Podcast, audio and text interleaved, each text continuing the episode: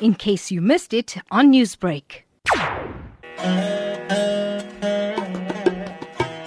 It would be accurate to say that Sunkalavathy Margaret Rajbally defines the euphemism that dynamite comes in small packages. No wonder Rajbally was nicknamed after Britain's Iron Lady, Margaret Thatcher. Rajbally, famed for being a strong-willed woman, held her own among some of South Africa's iconic politicians, such as former President Nelson Mandela. The eighty-two-year-old great-grandmother is one of the founding members of the political party Minority Front. She served as deputy mayor in the eThekwini municipality for two terms and then as parliamentarian for about a decade. But before she entered the ring of politics, Rajbally championed rights for factory workers. I used to go and recruit workers early in the hours of the morning, bus stops and railway stations.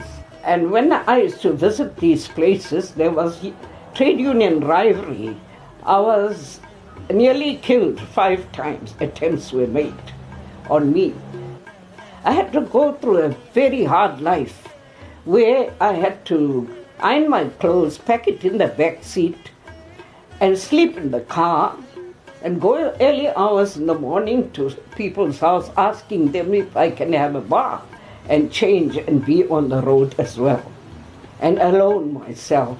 As formidable as Rajbally is, she even turned the dwindling clothing union into a thriving force. It was great success for me. When I entered the trade union, they had three thousand thirty-five workers. But after I finished, I finished off with two hundred eighty-five thousand registered union workers. I brought the union right up to the top. After dedicating four decades of her life to the trade union, Rajbally entered the political arena. It didn't take her long to rise in the political sphere from ward councillor to eThekwini municipality deputy mayor and then M P. I was approached by late Mister Radbansi, the tiger. So we opened the M F, Minority Front, Mandela's time.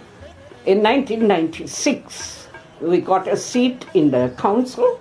I was elected as a deputy mayor of Durban and I served from ninety-six to ninety-nine as a deputy mayor. Then the national and provincial election came. Then we got another seat, one in national and one in province. nineteen ninety-nine, I occupied the parliamentary seat in Cape Town. And then came five years after that, there was another election. And I had to remain back for another five years. From all her treasured moments of being a public and political figure, Rajbally has only two precious highlights in her life. Was having my grandchildren, you know, that was the best part of my life.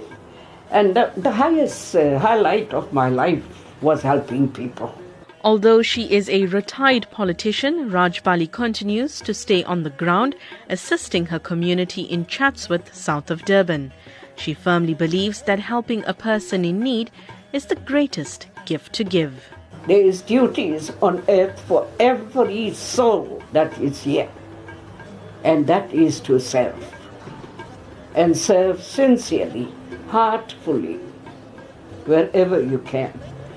One can bring happiness in one's life without even a cent. Just talking to people, giving them encouragement, and if you can help morally too, help them, physically help them.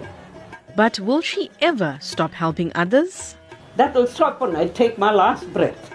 I cannot stop helping people. No, no. I'm not fair to myself. I'm not fair to the people as well. Rajbally is a revolutionary fighting spirit, but her story is not one that is often told. However, it was Margaret Thatcher that said, "Being powerful is like being a lady. If you have to tell people you are, then you really aren't." For Newsbreak, I'm Taliesha Naidoo in Durban. Newsbreak, Lotus F M, powered by S A B C News.